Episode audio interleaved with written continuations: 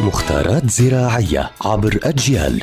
نتعرف في كل حلقة على سر من أسرار عالم الزراعة وفلاحة الأرض مع المهندس الزراعي مجدي عبد الله أهلا بكل متابعي ومتابعات أجيال عبر منصاتها الاجتماعية المختلفة.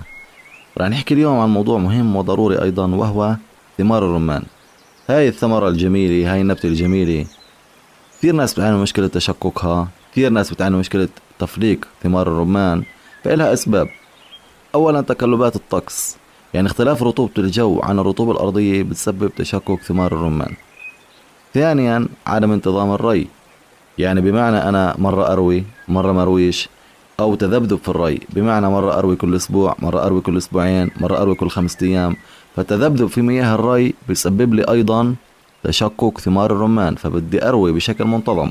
ثالثا الري الغزير في الأيام الحارة بعد عطش شديد للأشجار طبعا بيؤدي إلى تفاوت في نمو الثمار من الداخل وانتفاخ الحبوب بسرعة وبالتالي الضغط على قشرة الثمار وتشققها بمعنى أنا لما أروي بشكل غزير يعني أروي كمية هائلة من المي للشجرة في أوقات الظهيرة فهذا بيسبب ضغط على قشرة الرمان وبالتالي قشرة وبالتالي قشرة الرمان بتتشقق وأيضا سبب التشقق نقص بعض العناصر الغذائية كالكالسيوم والبورون في جدار الخلايا بيؤدي إلى ضعف نسيج الأساسي للقشرة فيحدث التشقق وهون دورنا بيجي إنه دائما نرش دواء مثل الكالسيوم بورون بمعدل 2 سم لتر المي خلال التزهير ولما يبقى الثمرة زي حبة التين ولما تكبر الثمرة أيضا هذا بحافظ لي على ثمرة مش متفلقة مش مشققة يعطيكم العافية.